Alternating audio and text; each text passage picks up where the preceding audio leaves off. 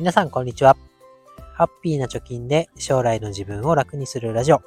ハッピチョキ。今日もやっていこうと思います。このラジオでは、子供2人の教育費1000万円を貯金ゼロから10年かけて貯めるぞということで、日々発信をしております。えー、今日時点での現在地としましては、残り9年1ヶ月で650万円を貯めるということになっております。えー、今日のテーマは、えー、来年はジュニア NISA 一択で頑張ろうというテーマで話していきたいと思います。まあ最近ね、えー、話題をかっさらっている新 NISA でありますけれども、その新 NISA について、まあいろいろ憶測とかね、どうやって投資をしていくというのが、えー、話題として上がっております。で、えー、こと、年齢、投資ができる年齢で見ると、新 NISA、今の段階では、まあ、成人年齢の引き下げに伴って、18歳以上から投資ができますということになっていると思います。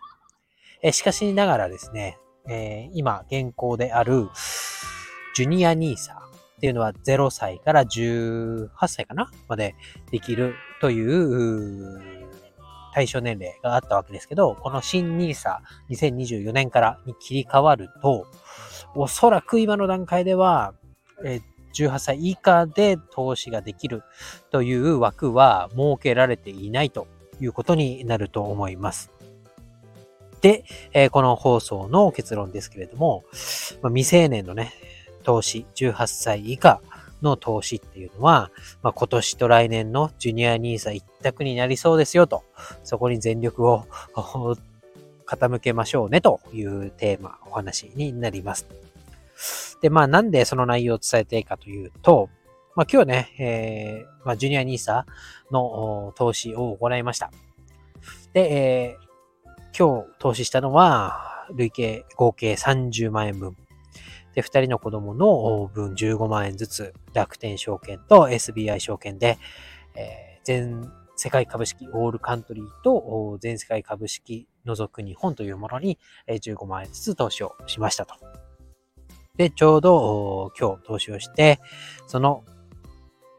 譲渡日が今月の27日だったので、2022年の投資枠で、まあ、投資ができたよということになりました。で、えー、ジュニア兄さんね、一人当たり80万円年間で投資ができて、非課税で運用できるよという制度ですけれども、ちょうど80万円分投資をしました。なので、まあ、まとめちゃうと子供一人分しか投資ができなかったというところになりまして、とても悔やまれるような状況になります。えー、まあ、そこは置いときまして、まあ、これまでね、ジュニア NISA っていうのが、まあ、0歳から18歳までの間の投資と、投資制度としてありましたけれども、まあ、2023年でジュニア NISA っていうのは終了になるよということになっております。で、今のところ新 NISA でも18歳以下の話は出てないので、このまま未成年の投資枠っていうのは消滅なのかなと、まあ、言われていますね。なので、ま、時間を最大限味方につけて投資をできるっていうのは、来年1年間に残されたジュニア NISA だけであるよということになります。まあ、仮に、本当に仮に、机上、机上の空論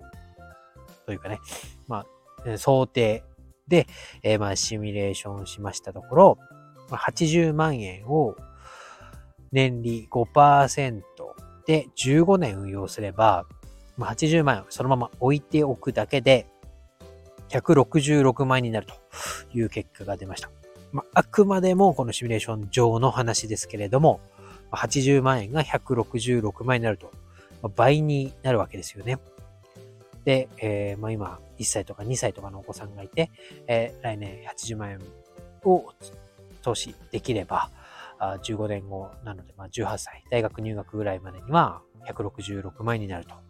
で、166万円あれば、まあ、大学入試、まあ、いろんなセンター試験やる、センター試験って言わないのか、今、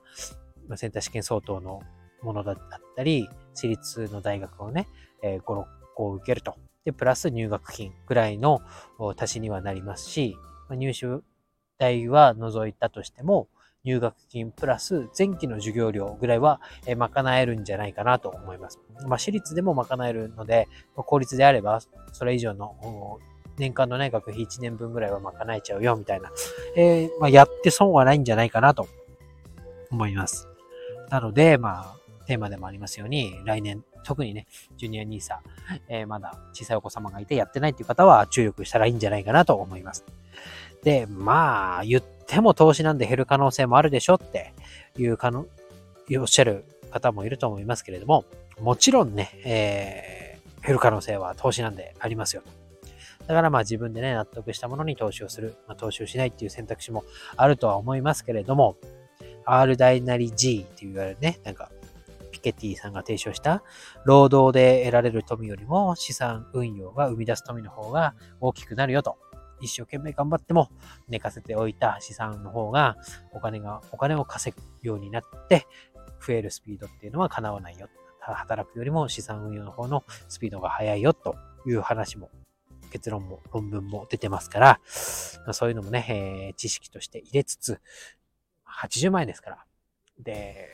もう使わないというか、なんて言うんだろう。目の前に使う目的がない。で、80万円があるという方はね、ぜひ、えー、ジュニア NISA やってみたら、やってみたらいいんじゃないかなと思います。で、結論になりますけれども、新 NISA は2024年からになります。で、ジュニア NISA は2023年で終わります。なので来年ね、1年間は現行制度が続くわけですから、ジュニア NISA 満額やって、で、そこで余った分は積み立 NISA やイデコに回すということで、まあ、できることを早いうちにやって、時間を味方につけて、お金にお金を稼いでもらうという、まあ、仕組み作りができれば、えー、将来ね、えー、自分に有利にお金を使うことができるんじゃないかなと思いますので、今日は放送を撮ってみました。今日は以上です。バイバイ。